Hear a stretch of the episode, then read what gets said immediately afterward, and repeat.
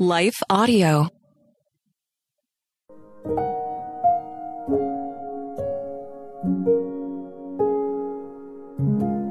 Thank you for listening to Your Daily Prayer, a podcast dedicated to helping you find the words you need to connect with your Father in heaven. No matter what's going on in your life today, you can trust that God wants to hear from you.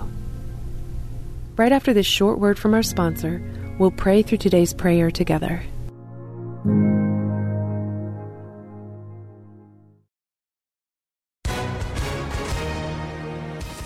Hi, everyone. If you've been injured in an accident that was not your fault, listen up. We have legal professionals standing by to answer your questions for free. Call now and find out if you have a case and how much it's potentially worth. Call 800 497 4410. I'm here with spokesman John Wolf. So, John, tell everyone listening who should call right now. Well, Maria, first off, thank you for having me here. It's always nice to answer the listeners' questions. Now, as far as who should call in, anyone who's been injured in an accident and think you deserve compensation, give us a call right now. 800 497 4410. You'll find out if you have a case and how much it's potentially worth. Thanks, John. You heard it, folks. Take advantage of this opportunity and call now 800 497 4410. Advertisement sponsored by Legal Help Center may not be available in all states.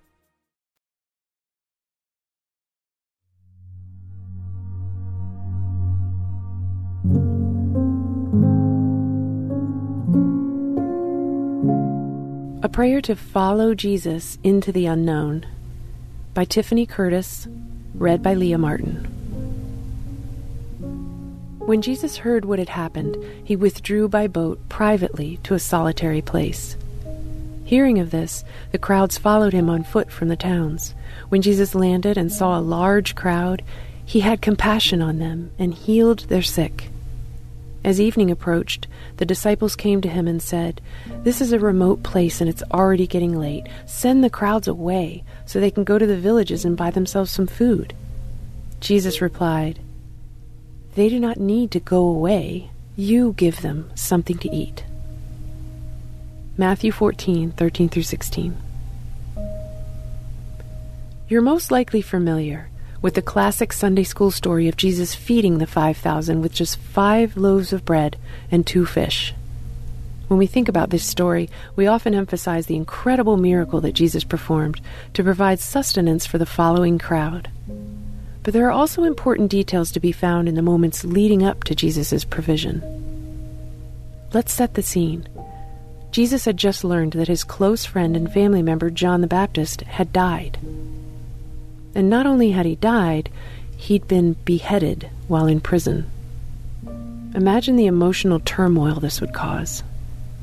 Upon learning this, Jesus knew it was time for him to withdraw for a moment, to take time to sit in peace and mourn his loved one before continuing with his ministry. He went to a solitary place. However, as we see in verse 13, the crowds followed him on foot from the towns. Imagine trying to escape, to have privacy for just a moment during such a hard time, yet you're followed by a mass of people who, most likely, aren't aware of what you're going through. The following crowd might sound like a nuisance in this story, but I think we can learn so much from those persistent people. They knew there was something special about Jesus, and they didn't want to miss out on it even if that meant literally dropping everything to follow him out of town as he left. Think about it. Jesus left the city and went to a remote place, which means the crowd also journeyed to this remote place. They left their homes and their jobs. And we know from the story, many did not come prepared with enough food. They just followed. This would be really hard for some of us. Trust me, I know. I'm a planner. I wouldn't classify myself as spontaneous, and I don't like surprises. I like to know exactly what's happening today and how I can best prepare for it. Would I have dropped everything to follow Jesus, not knowing where or how long I'd be gone? Would I have that kind of faith? Is there anything in your life that would be hard to give up in order to follow Jesus? Maybe it's a feeling of security that you don't want to give up. Maybe you're happy where you live right now and you're afraid of where He'll call you to go. Let's examine our own lives today and figure out if there's anything holding us back from following Jesus into the unknown, like the crowd did that day. It can be scary, but we're called to have this kind of faith. The best part is, where Jesus leads, He provides. Let's recall again the turmoil Jesus was going through. He could have chosen to ignore the crowd, to hop back on the boat and find another location, or have the disciples shoo them away, but he didn't. He actually did the opposite. He had compassion on them. When we follow Christ into the unknown, he sees us. He won't turn us away. He'll welcome us with open arms. And if we failed to prepare, if we didn't bring any food with us, like the crowd that followed him, he will provide. Let's pray. Lord Jesus, thank you for showering your compassion on us. We know that in any circumstance we can come to you, and we will not be turned away or ignored. Thank you for caring about us deeply and understanding our needs. Help us to have faith like the crowd that followed you. No matter what we have going on, give us the courage to drop what we think is important and instead give our whole selves to you. Help us to identify what's holding us back from fully committing our lives to you today. You call us to love you with all our heart, soul, mind, and strength. Mark 12:30.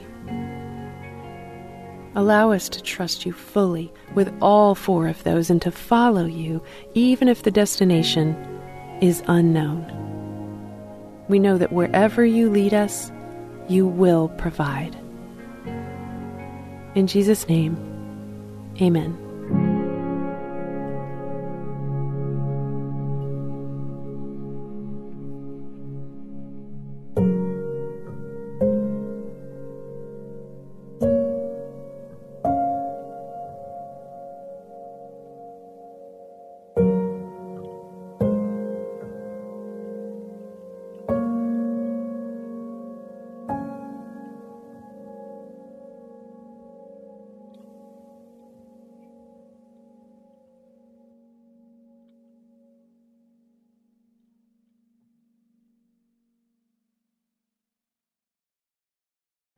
Hey, friend, I'm Brooke McGlothlin, host of the Everyday Prayers Podcast, a ministry of million praying moms.